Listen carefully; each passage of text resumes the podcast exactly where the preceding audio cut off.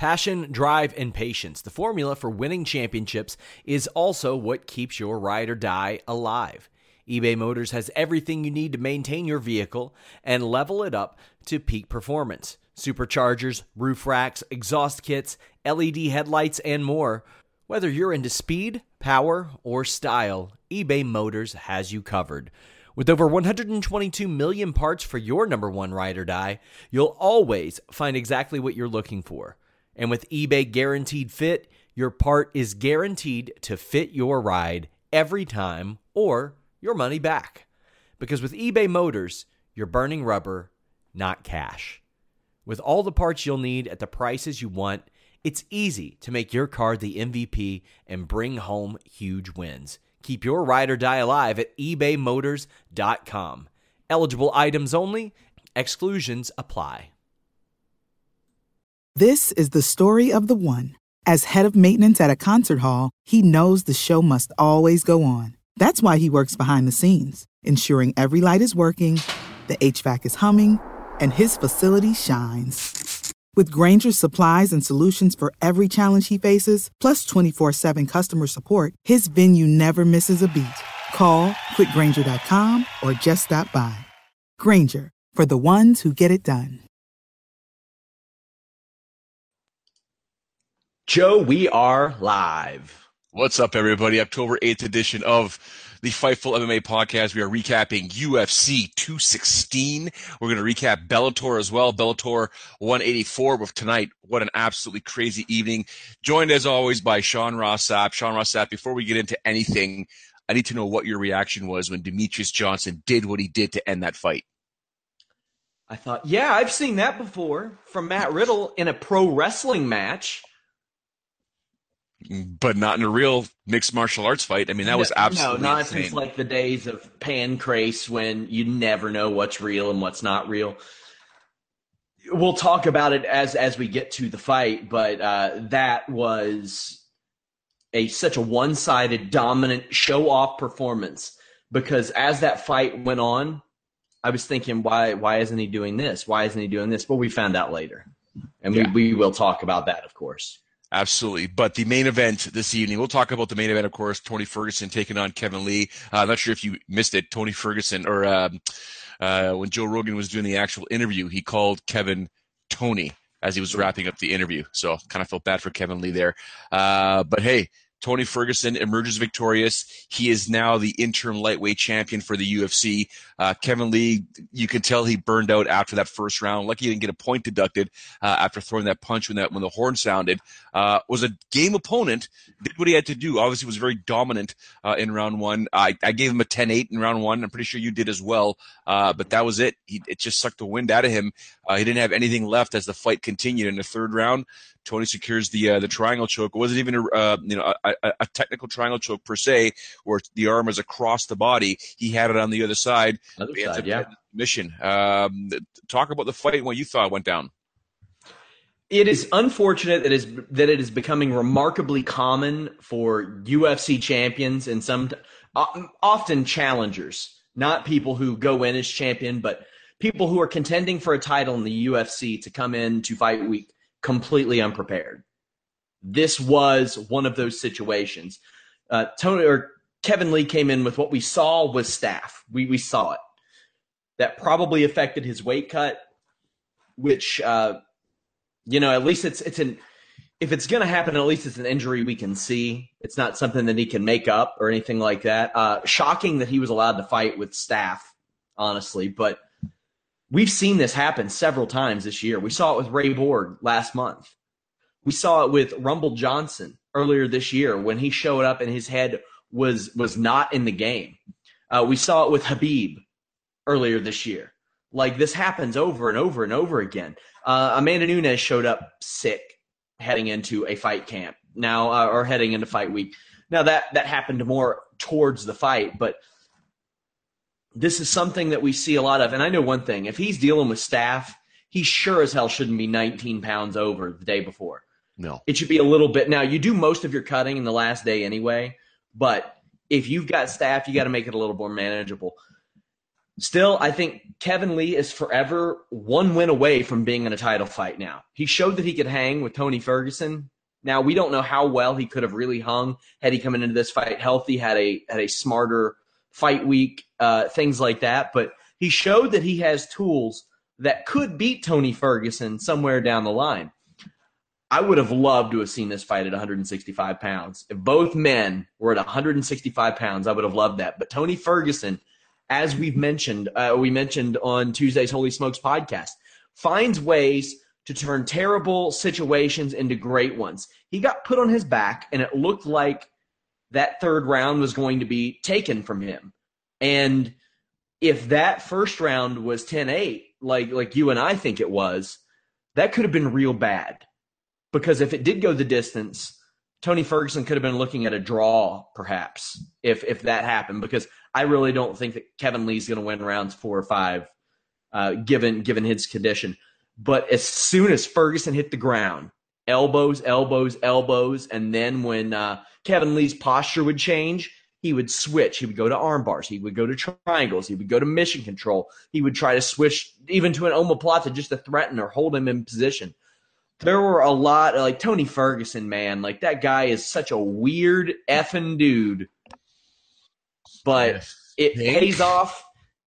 It pays off in almost every situation for him because him being way out there, Joe, leads him to being way more open minded about his training and his abilities. Uh, so actually, when Joe Rogan mentioned it uh, somewhere throughout the broadcast, calling Tony Ferguson weird, I thought, you know, it was just me because I've interviewed Tony a few times, and, and during the interviews, especially the first one I ever did with him, even at the end of the interviews, I was like, this guy's weird. He's just a weird dude. Like this, none of this makes sense. Like he's on a different sort of like where are you a different plane? Like where are you coming from? And then I'm looking at this the Tony Ferguson that competed in the octagon tonight, it was if I felt to me, correct me if I'm wrong, it was like the first time I've ever seen him fight because nothing he did looked like what you should be doing as a boxer, as a Muay Thai fighter, with the exception of his ground game. His ground game is is is is, is very very technical but his striking looked weird. The way he, everything he was throwing. I mean, any boxing coach or Muay Thai coach or striking coach in general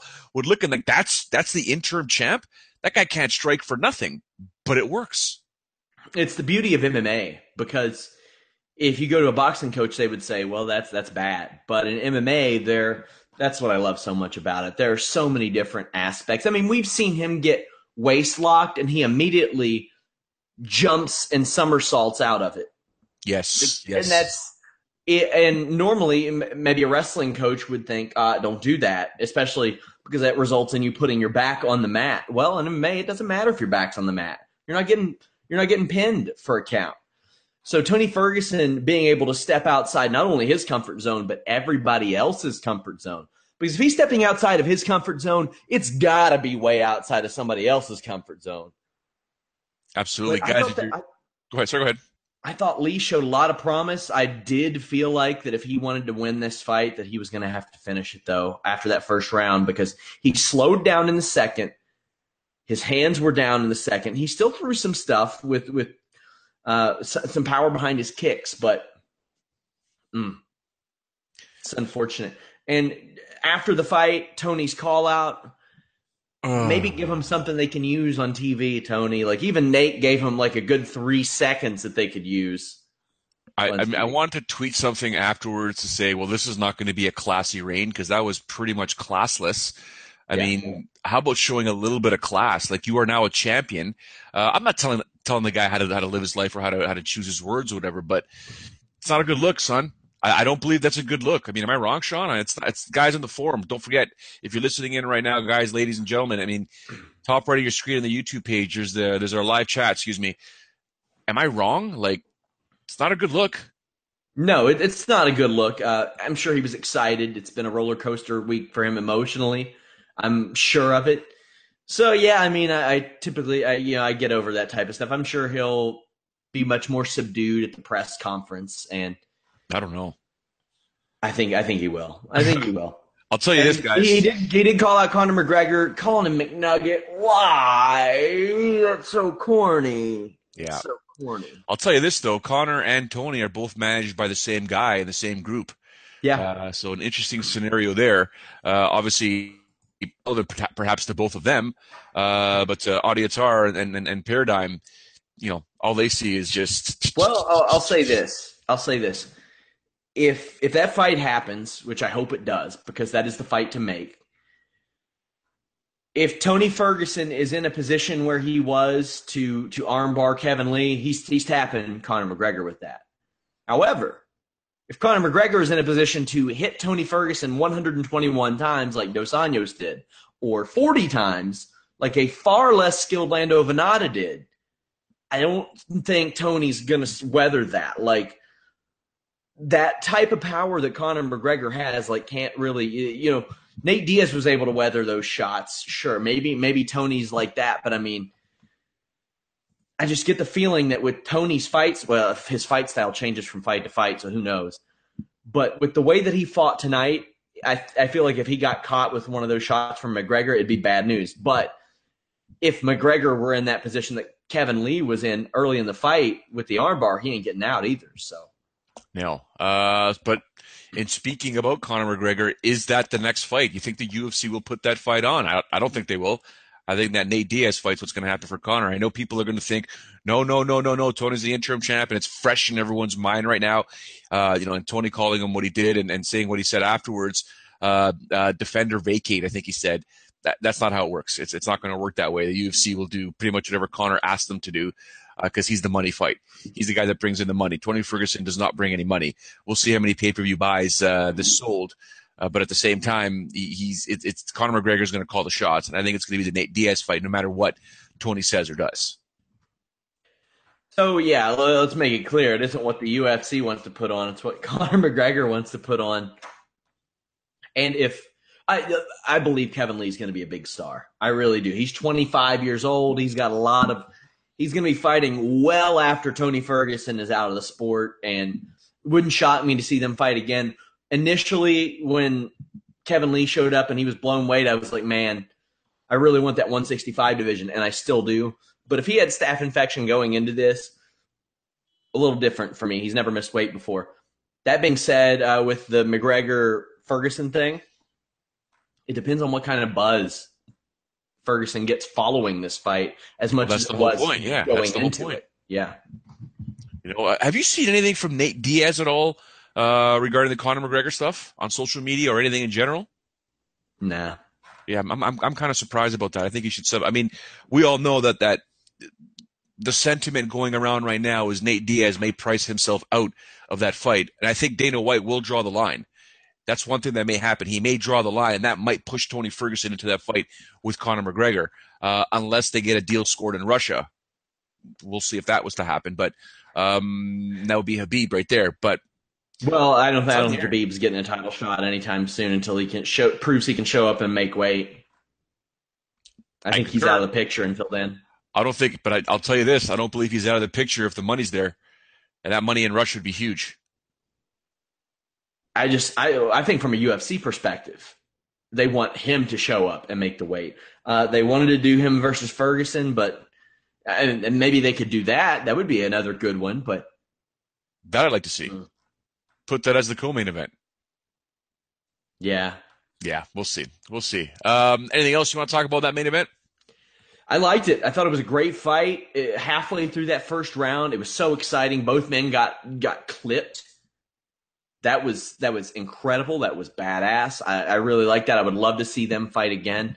That's just it's just unfortunate again that it's a UFC main event. And even though it delivered and it was good and it led to a great moment, it was a really, really great fighter who has shown like who hasn't been beaten recently, facing a guy who was not 100, percent and I hate that. The live chat saying they don't want to hear about Khabib Don't mention Khabib He shouldn't be in the conversation. Yeah. Guys, I'm telling you right now, he's in the conversation. I'm telling you right now. Yeah. Take my word for it. He is in the conversation. Don't don't think that just because Tony won that interim title Khabib, trust me, Khabib is in the conversation. If that, if that, um, let's say Florida, if that Russia event gets taken care of or gets done, you mark my words, because Conor knows who. Just, I'm just, I don't know, I won't be able to say anything else, but mark my words, Khabib's in the conversation. I like it to be. I, I'm a traditionalist. I'd like to see Conor McGregor defend the title against now the interim champ. That makes sense. But it, it's also 2017. Yeah. And like anything in, in, in combat sports, boxing, or MMA in general, the money fight rules. And that's Nate Diaz. The right fight to do is Tony Ferguson. The other money fight is in Russia with Khabib Nurmagomedov. So, sure. Um, really quickly, guys, head over to Fightful.com. Uh, if you've never been to the site and you're just checking out this podcast for the first time, we have tons of podcasts uh, on the MMA side with myself, Joe, James Lynch. On the wrestling side, we've got post Raw, SmackDown, post pay per view shows.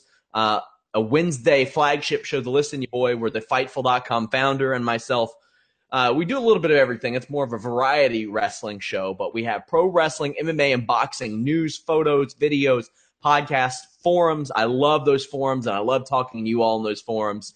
Uh, go over there and you can talk video games, sports, entertainment, uh, and of course, MMA, pro wrestling, boxing. We have broken a ton of news since launching last year. Uh, so we're really a one-stop shop for everything. You can get all your news from all three sports there. We have a great boxing newsletter. We have a list of upcoming events on our page. We have podcasts ready to play on the page while you surf. And of course, live coverage and discussion. You can go there, discuss the show uh, with your friends, with us, a little bit of everybody. Make sure to subscribe to us, iTunes, Stitcher, YouTube, Player FM, all that stuff too, so I can stop giving you the plugs. Also, if you all don't mind, share our stories, Reddit, Facebook, Twitter. Just make sure you follow uh, Reddit, Facebook, Twitter rules in doing so. All right, before we move on to the co-main event, uh, everybody in the live chat right now, I need an either a yes. I know there's a little bit of a delay by the time we get to the live chat, Sean, but I just want you guys to type yes or no. Sean Ross Sapp, if you were the referee, would you have taken away a point from Kevin Lee at the end of that first round? Uh, no, I would have warned him. I would have taken away a point. Well, you're Canadian, so yes, and we're supposed to be the good guys. Yeah, we're the good guys. Uh, and I say yes because it's unsportsmanlike conduct. You can't do that after the bell. And you know that, and I know he's in there, and I know for a fact that the adrenaline is there, a lot of emotion, but you still got to be professional. And to do that while the referee is there, and he went for his first one, maybe you could say, you know what, no, but he went for a second one while Herb Dean was there point taken. Sorry. It, it would have still been a 10 9 round.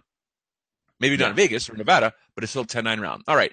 Let's get to the co main event. And before we talk about the absolute epicness that is Demetrious Mighty Mouse Johnson breaking a record, before the fight commenced, I tweeted out, Hope you're watching you hashtag UFC 216. As up next, we may be able to witness history. At Mighty Mouse UFC could set a new championship defense record. Now, I got two tweets back, but two of them stuck out. And I'm not here, I'm not going to give their names, I'm not here to disparage them, but I just want to get your thoughts. I want to know what your reaction would have been if these came in on your timeline. Someone replied to me, he also sets records for most people sleeping during a championship fight. He's the least watched uh, of most defense fights.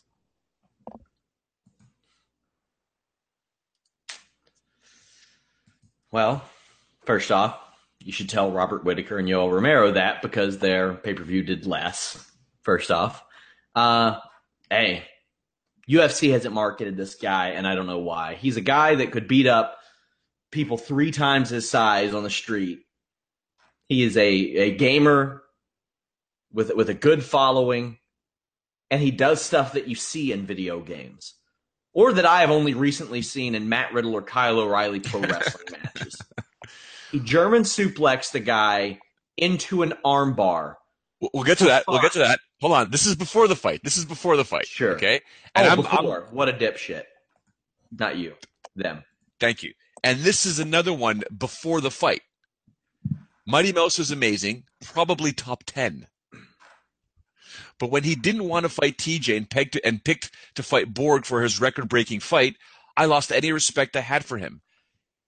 He ducked the biggest fight he could have had and went for Borg instead, a guy who missed weight three out of six of his last fights. This is before the fight.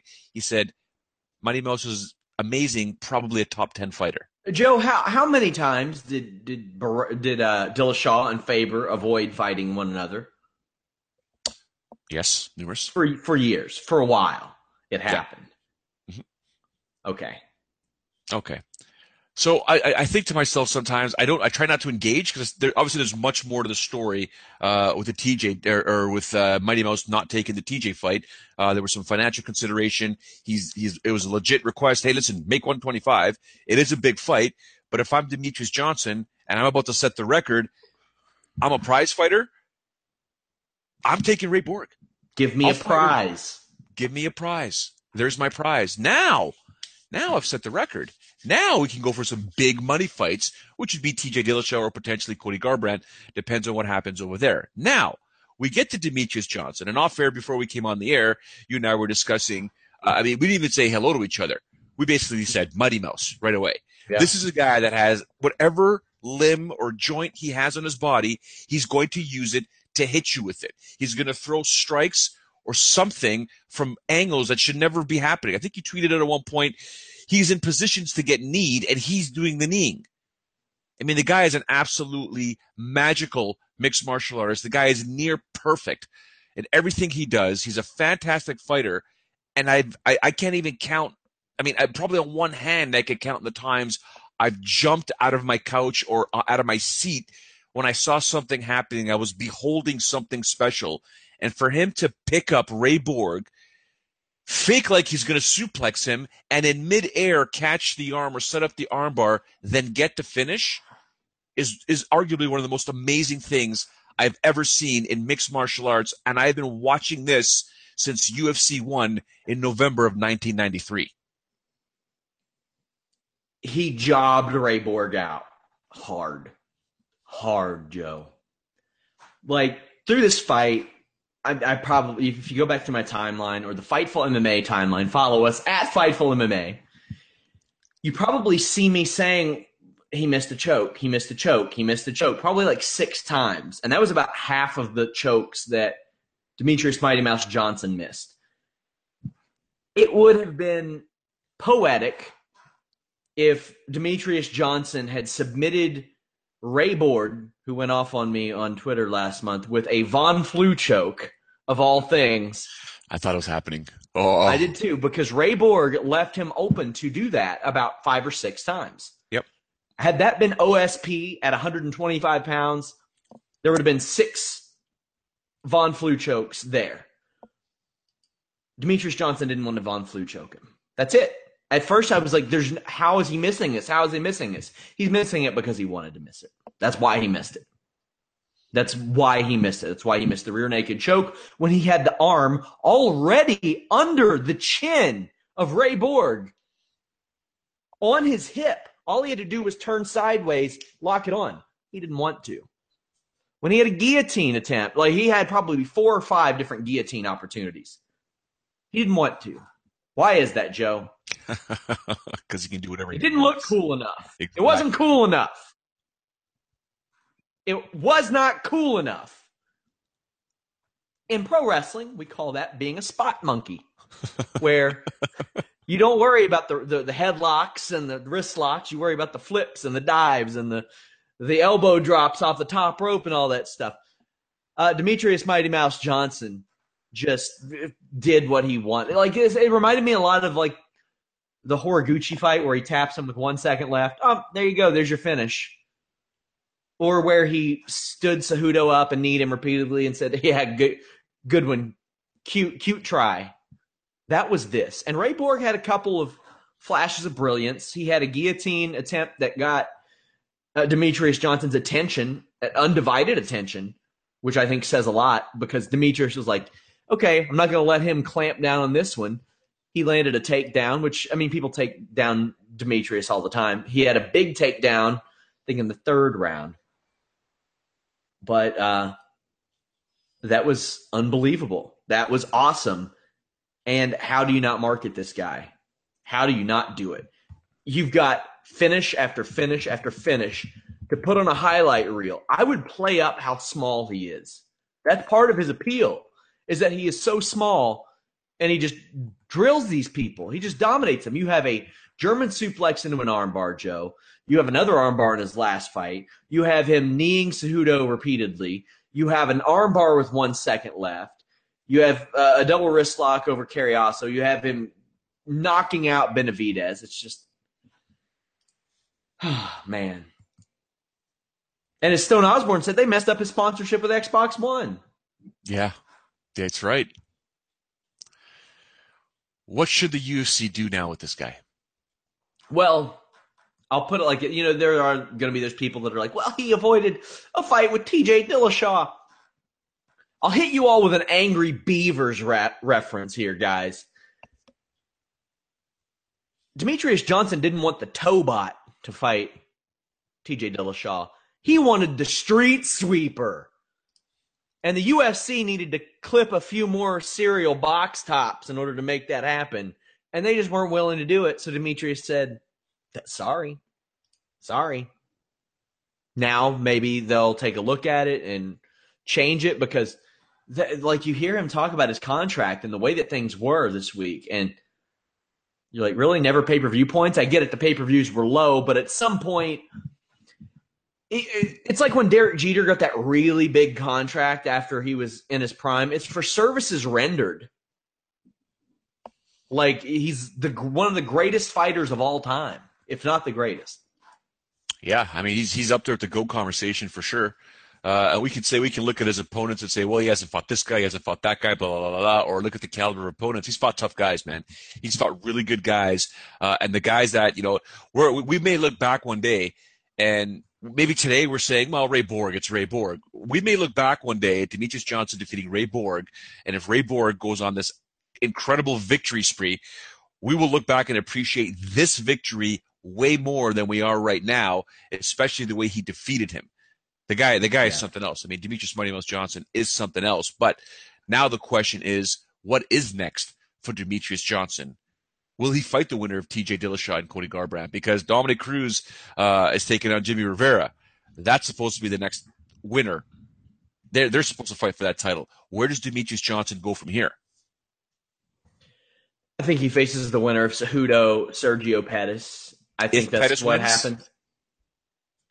Uh, I don't know if Pettis wins that after the way that Cejudo looked in his last fight. He looked real good, man. I never thought Cejudo was going to get back to a title shot after he lost the first time and the way his hands looked against Benavidez impressed me, and then the the leap that he made after that was just incredible. The question is, though, if he does emerge victorious, and I think he will emerge victorious versus Pettis as well. We've seen the fight with Demetrious Johnson. We've seen it, right? We, we, we almost know that Demetrious may do that again. Not exactly the same way. Maybe he can. Maybe he will. He does whatever he wants. But for Demetrious Johnson's sake, I think he wants a bigger fight. Now, if Sergio Pettis wins, we haven't seen that fight. And we all know that Demetrious Johnson will probably take out Sergio Pettis, but at least it's an opponent he hasn't faced off against.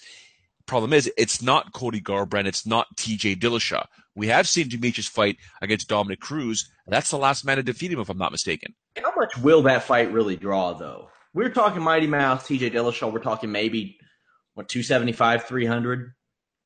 Could be a co main event. It could be a co main event. You know what? They threw that on throw that on a Conor card. I was just gonna say the same thing. Same thing. And get Mighty Mouse uh, one of those badass paydays. I think that would be a very nice thing to do. Which I mean, and and some exposure too. There's that too. Ah, it's hard to say, man. It's really hard to say. But we spent a half an hour on these just top two fights. Well, I think they deserve it.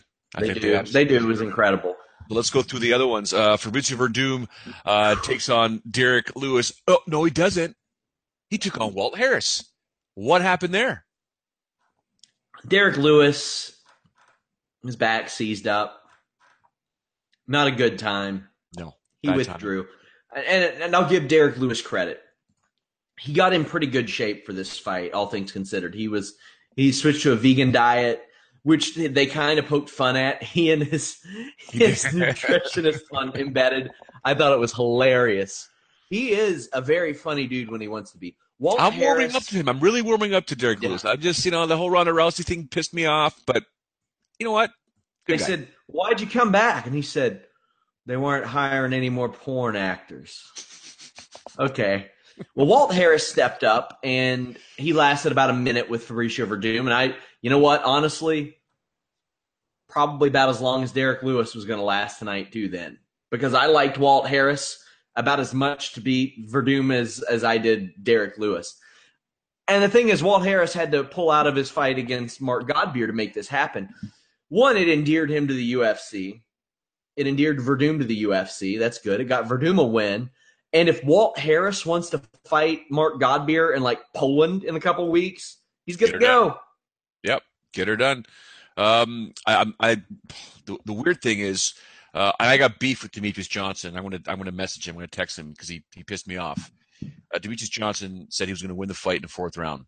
Mm-hmm.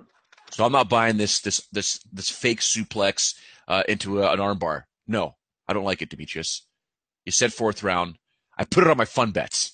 My fun bets video said specifically there's no value in Demetrious Johnson unless you unless you pick him winning in the fourth round. I also said for Beats Werdum, uh, we all think of heavyweights, and when every time we think of heavyweights, someone's getting knocked out. I said, not in this fight. You want a good fun bet? You take for Beats Werdum via submission because it pays damn well. Oh yeah. And then that fight gets thrown out the window. There goes that option. But then Walt Harris comes in, and what does Fabricio Werdum do?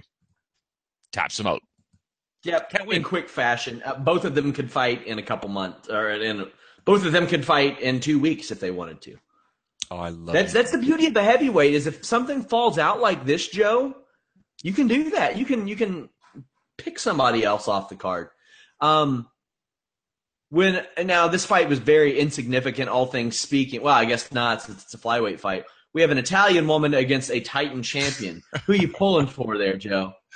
It was it, it was I, I, I couldn't I was, I was, biased both ways. Obviously, I, my my love for Titan because I work for Titan, I do the play by play, and then my heritage with an Italian woman coming in and fighting Kalindra, and I'm just kind of like, do you speak Italian? I when I was that post fight interview, ah. I was ah. just kind of like, oh my god, there's so much being lost in translation, and I thought to myself, if there's an influx of Italian fighters to ever make it to the UFC, I'm texting Dana, I'm texting somebody, I'm like, yo bring me down, fly me down. I will do the translation for you because what happened tonight, it was it was go from it would go from Joe Rogan talking English. It would get translated in half Portuguese, half Spanish.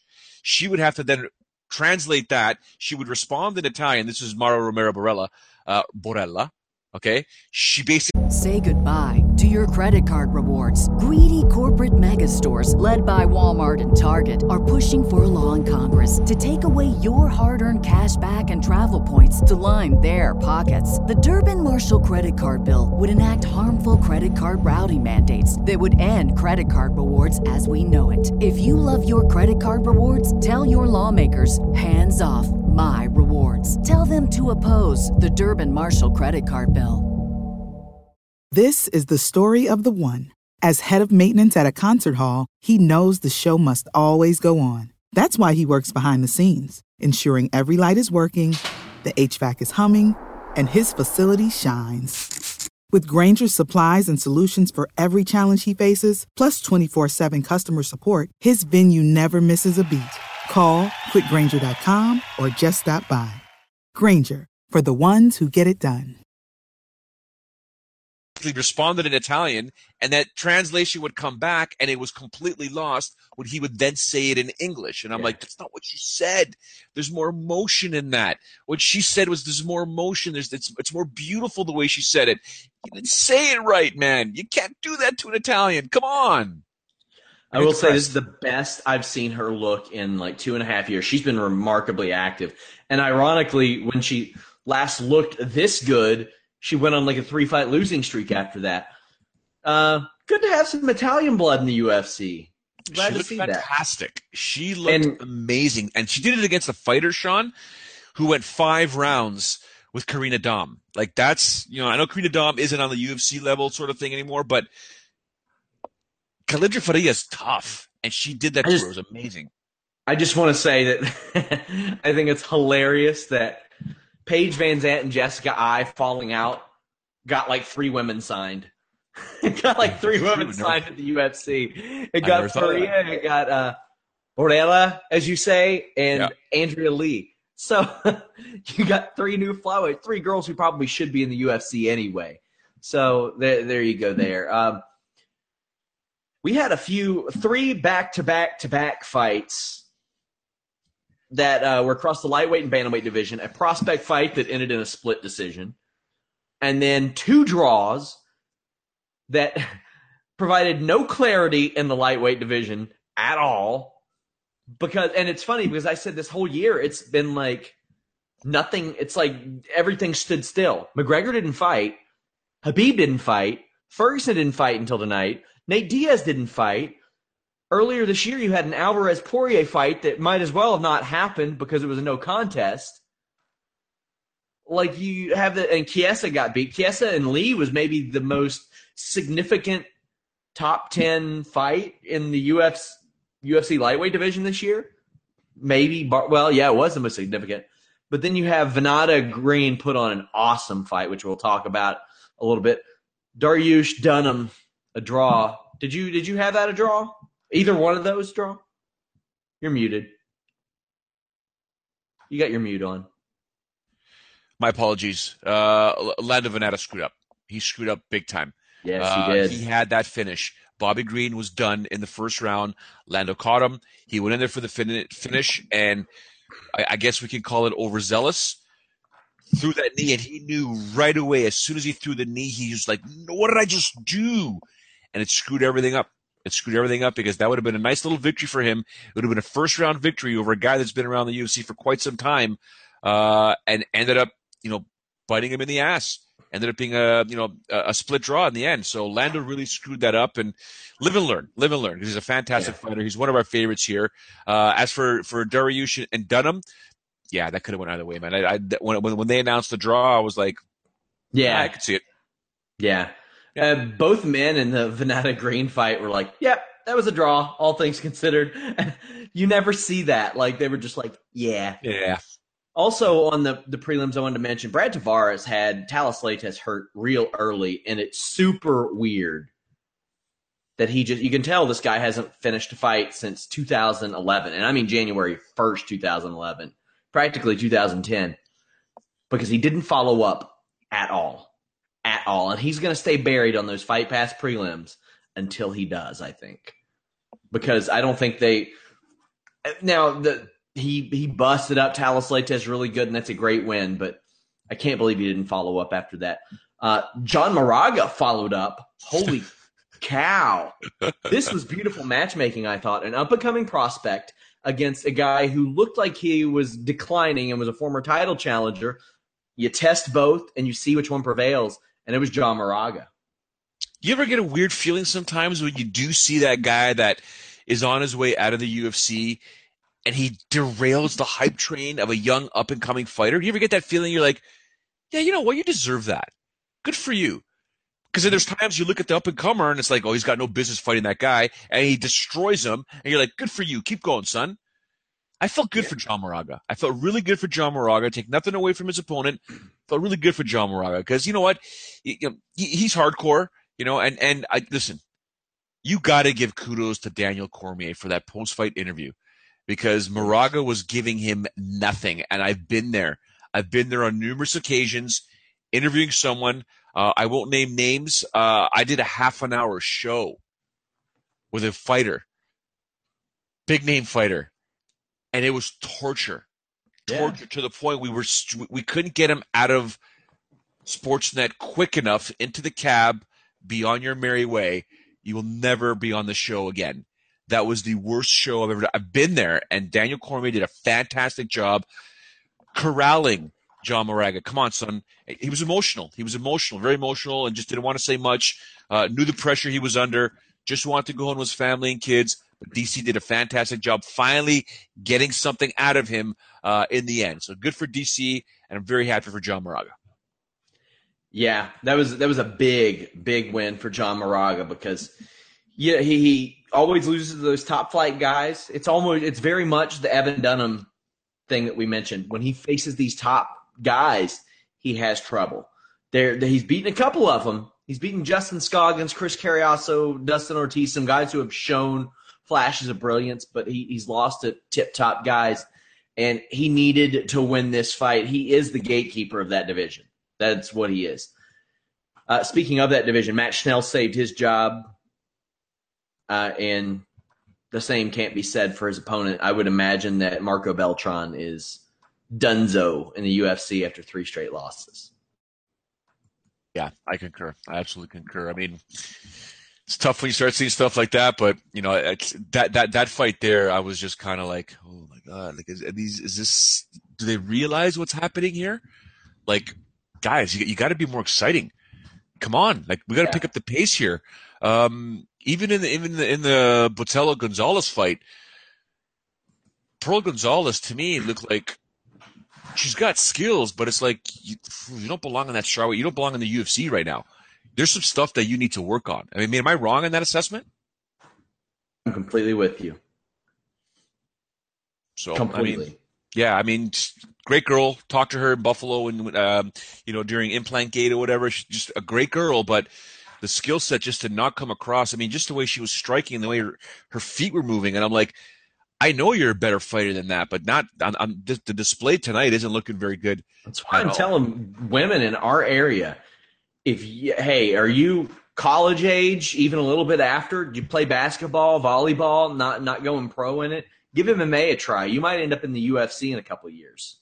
And I'm dead serious. There's a real opportunity for women who have a natural athletic base and good footwork to make an almost immediate impact in in mixed martial arts. Like it does not take that long to make it to the UFC as as a as a woman these days, and that's that's a good thing for, like I said, athletes who are transitioning, even the lower levels like the NAIA and NCCAAs, like the Christian leagues and stuff like that, who have good athletic foundations.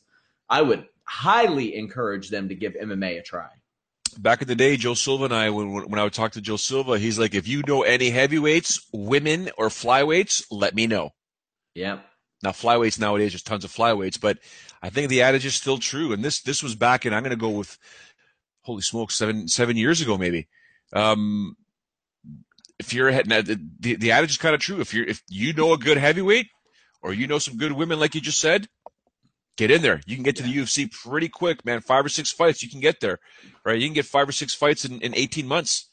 You know, not the greatest for the body, but yeah, it can happen. Yeah. Uh, anything else you want to talk about on this card here? No, we will answer questions on the chat as we get them. So, guys, make sure you send those and leave us thumbs up. That stuff really helps. And get the word out about the uh, podcast. Like I said, Reddit, Twitter, Facebook, but we want you to make sure you follow their guidelines uh, as you do that as well. But yeah, Bellator last night, I thought it was kind of interesting that that uh, the greatest UFC bantamweight of all time coached Darrion Caldwell to a championship win over Bellator's greatest bantamweight of all time in Eduardo Dantas. And the way that this card unfolded, I think was best for Bellator altogether. And I'll tell you why, Joe, because Pat Curran won, Daniel Strauss lost. Now, you flip it, I think that's fine too. Darrion Caldwell wins, Joe Taimanglo loses. You flip that, I think that's fine too. They aren't in the position to book rematches as they are so keen on doing. Yeah. However, Leandro Higo, Higo did win. He is the next pit bull to main event a Bellator show. Congratulations, Pitbull step up and take your main event. But how does he get how does he get the nickname Pitbull when his two instructors are named Pitbull? How? Why? Why? It reminds me. I just of, tell the jokes. I, I I don't like put thought into them. Like of all the nicknames to choose, first of all, it's bad enough the two brothers are nicknamed Pitbull. Now you train under them, yeah. but I got to go with the Pitbull nickname as well. What? I mean, the Pitbull and the Von Flue are just going to follow us. Yes, that's your as as I said on Twitter, it would have been poetic if Demetrious Johnson tapped out Ray Borg, who talked trash to me, with a Von Flue choke. And when I say poetic, it would have been like one of those rhymes you read while you're taking a dump at Walmart on the stall or something like that. That's how poetic it would have been. That's so terrible. But um, um, Higo really he lost to Dantas uh, earlier this year, so you you don't you aren't able to run that one back. I mean, they could, they could. It was a split decision. If I were them, I wouldn't do that unless they were real bangers, though. But Darrion Caldwell, his frame, he was. I was talking to him about that, about how tall and long he is, and he says that he loves leverage, and he he'll take that over raw power any day. He did exceptionally well. I thought uh, Sanchez defeated Strauss. That's you know seeing Strauss lose is sad for me. He is a he's a Cincinnati guy, and my one of my trainers has trained with him before, and I saw where he's saying that he's probably going to take some time off and evaluate things. I get But the feeling that on, either he's going to take a full year off or he'll be fighting again in like a month type of thing. You know what I mean? But listen, he lost to a good guy, man. Emmanuel Sanchez Yes. is a gamer. That dude is tough. well, he trains with CM Punk, so Touche. Touche. Very good point. yeah. I mean, the, the thing is, the only person to beat, the only few people to beat him in the UFC or the Bellator, Daniel Weichel and uh, Pat Curran, and those both went to the scorecards, as does everything generally that he does until you get in there with Daniel Strauss. But we see Daniel Strauss fold under pressure a lot. it's strange. It's very strange because he's got this crazy style about him. It's so wacky and funky and just does it just he'll bull rush you if he has to. He'll just hit you with a left hook that'll drop your your jaw on the other side of the cage and and next thing you know, it gets some adversity and you're like, is this the turning point? Is this the turning point in the fight? And you know, but listen, it, Sanchez, man, he he impressed me again.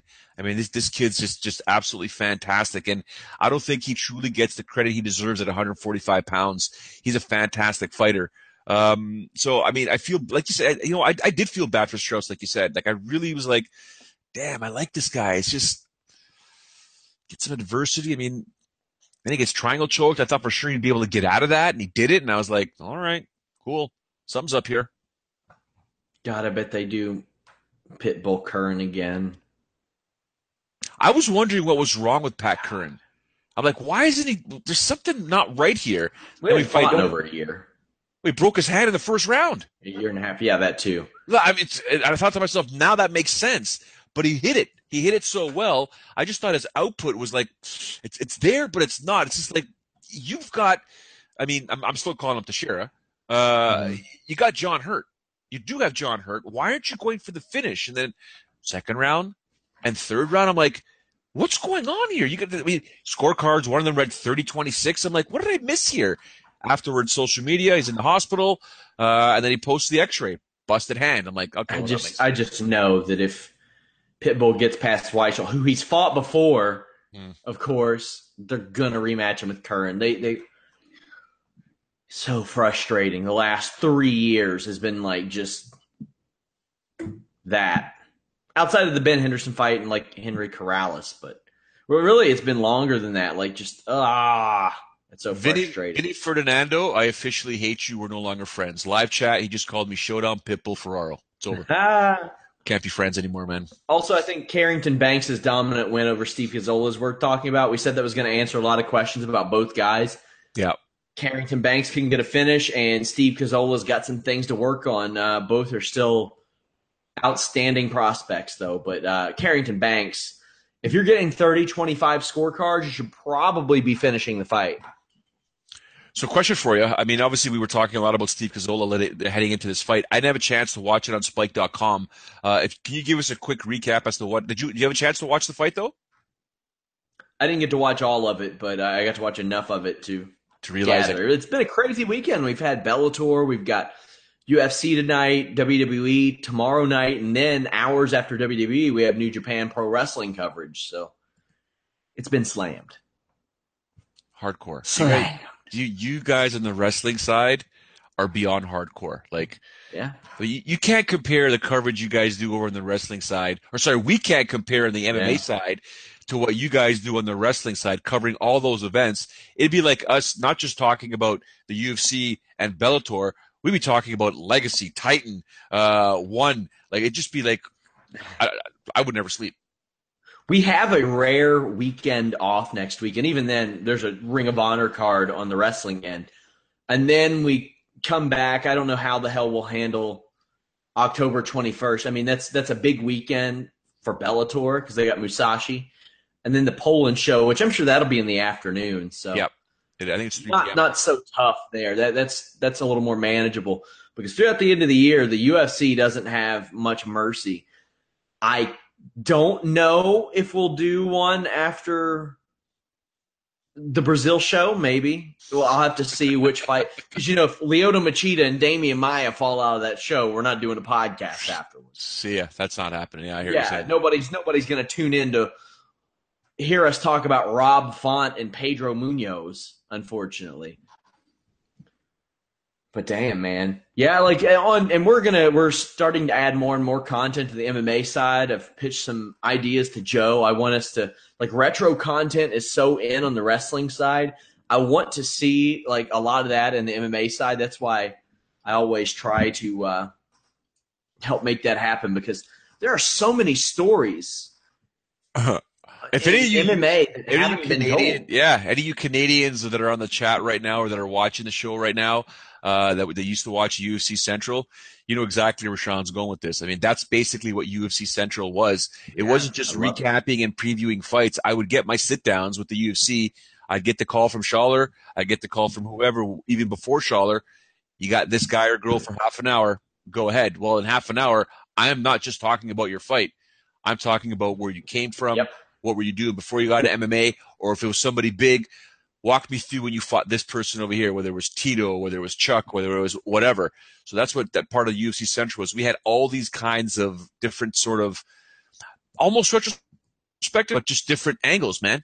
I would try and tell, I would try and take the fighter at the time and get them to resonate with the viewer, not just as a fighter, but as a human being. Who are you? What do you do? Talk about your kids, talk about your wife, talk about whatever, blah, blah. So we say some, some amazing features back in the day.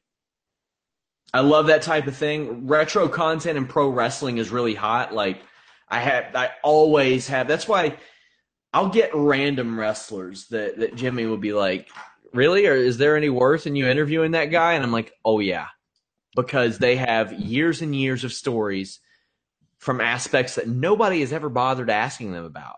So why why shouldn't I? Why can't I? Why can't I get these stories? Why can't I get this insight from this guy like how they felt about something backstage before they walked out, or how did Vince McMahon react to this? How did they end up getting signed? What was the process like? Uh, what went wrong during their deal? Like things like that. I love I love hearing things like that, and uh, I think that's going to explode in MMA. We're we're just at a weird position in MMA podcasting, Joe, because it's the reverse of pro wrestling podcasting, and you all are getting a glimpse behind the curtain here. Uh oh, look out. Wrestling podcasting, it started out with fans doing podcasts and then journalists, well, and journalists doing podcasts too. Then the wrestlers started to pick it up. And then the wrestlers started to, you've got like the Bruce Pritchards and the Vince Russos and Ryback and uh, X Pac and all these people that do wrestling podcasts now. But it started out that way. In MMA, they I don't know if they picked it up quicker or slower because it really exploded with like, oh, Michael Bisping has a podcast and it's real good. Chael Sonnen has a podcast and it's real good. Bruce Buffer has a podcast and it's real good. UFC does their own and it's real good. And you know, you've always had like the Ariel Helwani and the MMA Junkie Radio and some like that, but it's it's almost like the the other ones, like the the ones that we do, they they came in a little bit after all those. So it's weird to see that grow and change and evolve and how we consume content now. It's so much different than just a few years ago. It's so it's just it's fascinating to see and experience and all that. So yeah, guys, any recommendations you all have for us on the MMA side or the pro wrestling side, hit us up on those forums. I love hearing it because anything you all want at the site, go over there and mention uh, on the forums. And Melissa is active. Melissa and Lindsay, they make this stuff happen. And uh, they always love hearing that, as I do too. Absolutely. And for you guys that are listening in right now uh, and on the chat, if you want a fighter to join us on the Holy Smokes podcast, feel free to hit them up on Twitter. CC Tag Sean em. and I. Tag them. Tag them. We want Tag you em. On the Holy Smokes podcast with Showdown Joe, at Showdown Joe, and at Sean Ross Sapp put some pressure on them. You know, because I'm talking to a bunch. Yeah. We're gonna have uh, we'll have some fun ones coming up in the next couple of weeks. Uh, one of them is stirring controversy. Uh, he'll be joining us. He'll be joining. Yeah, he'll be joining us on Tuesday. Uh, I'll be talking to him uh, in a day or so. Um, he's he's being a bad bad gentleman. He's causing some havoc. I won't say what division, welterweight, but he's that Chechnyan fella, isn't it? No, no, no, no. He's uh, he's causing trouble. He's he's he's bitter bitter. We're gonna have him on. I'm gonna make him even more bitter and get him to speak. But yeah, guys, get out there, man. Get out there. don't. Oh my God, you're gonna spam Chase Sherman? That'll be a disaster. But yeah, you guys want some uh, some of the fighters and some personalities to join Sean and I? Hit them up on social media. Tag us. Tag us. I'll get a hold of them. I want to know who you guys want, and we'll do our best to get them on. If somebody say like college football, at some point you have to look at strength of schedule with Demetrious Johnson. Uh, he faced like four or five different guys who would have been flyweight champion if he weren't there. So, very true. Very true. I just don't get why Demetrious is not getting the respect he deserves, even after this performance. Like the guy's magical, man. He's amazing.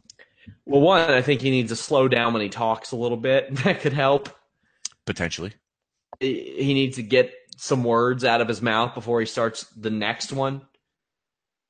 But yeah, I think that he has a lot of marketable qualities to him. I'm going to read through some of the the uh, post fight presser recaps. You can catch all this at fightful.com, guys. Johnson reiterates that he practices that in the gym had it prepared for the Edmonton bout. Um, he says it's called the Mighty Armbar. Got to do better than that. He didn't mind being the co-main event. Woke up in Edmonton with an injury that he was going to fight through. So this is a blessing in disguise for him. True. Yep. When he's asked about private jets and flashy cars, he says, "I don't make that much money." Attaboy. Smart. Damn. Smart. Move the pawn up the chessboard. Good job, buddy. Werdum wants a title shot. I don't think he gets it. Well, yeah, I don't think he gets it. Not over Overeem or Ngannou. What do you think? No, he's not getting a title shot. No way. He says that he wants it based on his overall career. And he is one of the greatest heavyweights of all time. And that has to be crazy to go from fighting Mark Godbeer to one of the all time greats in the division at the drop of a hat. And I hope that they not only paid Mark Godbeer, but get him scheduled real quick too. Because he deserves that double payday, in my opinion.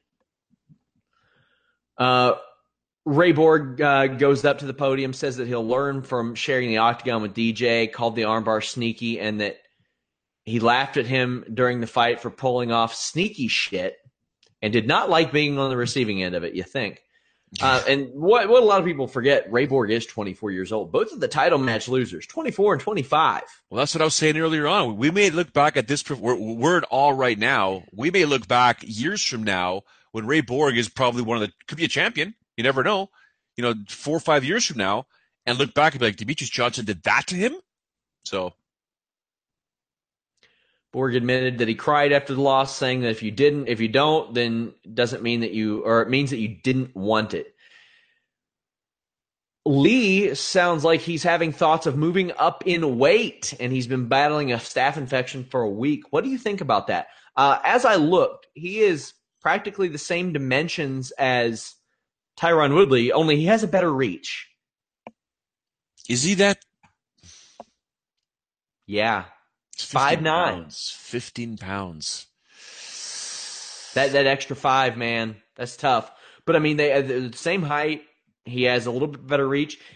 You know what, man? If you get him one win at welterweight, one said, win at welterweight. He just said he wants a 165 pound weight class. What is it? He just said he wants a 165 pound weight class. He should. Yep. He should. He says he's 185 pounds right now. Oh man. If he's 185 pounds, he could fight at, at, at welterweight. Welterweight, sure. George and used to walk around at 193. I would really do that. Woodley's out until the middle of next year, probably. Probably like May, I think. Uh, if Kevin Lee can fight in like January, which may be a stretch, January, February, put him in there against. Hey, you know what? I, I, this is what I would do. If Donald Cerrone beats Till, I would put Cerrone and Lee in there in January. Winner gets a title shot. That's what I would do because that's probably the best chance you have at getting a payday for Woodley too. You got two guys that either the fans know or that can talk him into the building. I think that's the right move to make. Maybe maybe a Masvidal if if he can get a win. Who's he fighting? He's fighting Stephen Thompson. If he beats Stephen Thompson, that's a pretty big win. You could throw that on there. But I mean, the situation that you're in at welterweight, unless it's Rafael dos Anjos, you're gonna you're gonna be coming in there with Woodley against a guy who has like coming off of one win and a loss before that. No, He's going to take some time off, uh, says Lee. So doesn't look like that'll be happening. Joe, anything else to tell the people before we go besides visiting Fightful.com? If you all are, I know that visiting a new MMA or wrestling website, it's a it's a creature of habit type of thing. Make us your habit. We'll treat you good. Uh, I've only got one thing to say. I mean, Pearson. I mean, Sean Pearson took a shot at me towards the end. I don't know. I don't know if we aired it on, on the Holy Smokes podcast. I may we may have edited it out, but he said I looked too skinny. Uh, that I've lost too much weight. Well, I'm happy to say it is Thanksgiving weekend here in Canada. It is. I wanted to mention that. So tomorrow, I am endeavoring into being a fat guy because my mother-in-law doesn't seem to understand that we only need four or five courses uh, for Thanksgiving. Apparently, to her, it's an Italian thing where the table, it's probably about 12 feet long, is going to have dishes of food everywhere. And I will partake in eating every single thing that I can get my hands on, only because all I have to do on Monday uh, is some chores in the back, which is actually Thanksgiving Day. So I can burn some of those calories off so that on Tuesday at 3 p.m. Eastern for the Holy Smokes podcast, I continue to look, I will hopefully look like this. If I don't, and I'm a fat guy, I apologize. But I'm going to eat like an absolute madman tomorrow because I've been so strict with my diet up until tomorrow. And I will just eat like a horse and I don't care. And then Pearson can call me a fat guy. I don't care. Somebody on the chat says that uh, Julia Budd is finally defending her title against Yep. Blencowe. I, I wouldn't say finally. It's nine months after she won it. I think that's reasonable. Yes, uh, happy Thanksgiving to all my Canadian friends. I feel a special connection to Canada. I love Canada. My trip to Toronto was one of my favorite trips of all time. Like, I met so many good people and just warm hearted people. One of the people that I, I work with at Fightful uh, from the office actually messaged my wife and I to e- extend condolences for the tragedy that happened 2,000 miles away. And that's the that's the type of stuff you get from Canadian people.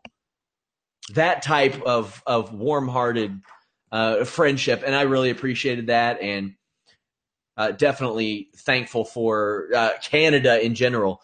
Monday, Columbus Day here. Uh, you know, fuck that day, honestly.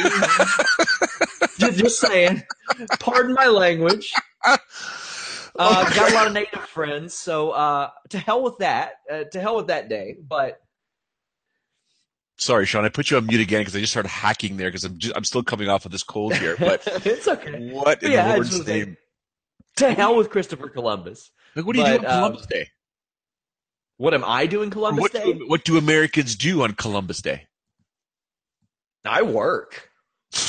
I do on every holiday. See, Canadians would do, look look for an excuse for that to drink. We would be drinking for sure. Some way. yeah, I mean. I got to work Christmas and New Year's this year because WWE thought it was a hot idea to run shows that night. You're kidding me, right? Monday Night Raw, On Christmas? Christmas, Christmas night. Not as bad as Christmas Eve, so because usually my my stuff's winding down, but I might do a solo podcast that night. I'm not gonna like tell Alex, hey guy, I know this is like your first Christmas with your kid, but I'm gonna need you on this podcast. I'm not gonna do that to him. so. But guys, until next time, follow Joe at Showdown Joe. Follow me at Sean Ross Sapp. Follow us at Fightful Online. Subscribe. We are on virtually every platform, but we have tons of videos on Fightful, exclusive interviews, uh, match clips from the wrestling side. We have show clips, tons of podcasts. Until next time, guys, we are out. Say goodbye to your credit card rewards. Greedy corporate mega stores, led by Walmart and Target, are pushing for a law in Congress to take away your hard earned cash back and travel points to line their pockets. The Durbin Marshall credit card bill would enact harmful credit card routing mandates that would end credit card rewards as we know it. If you love your credit card rewards, tell your lawmakers hands off my rewards. Tell them to oppose the Durbin Marshall credit card bill. This is the story of the one. As a maintenance engineer, he hears things differently. To the untrained ear, everything on his shop floor might sound fine, but he can hear gears grinding or a belt slipping. So he steps in to fix the problem at hand before it gets out of hand. And he knows Grainger's got the right product he needs to get the job done, which is music to his ears. Call, clickgrainger.com, or just stop by. Grainger, for the ones who get it done.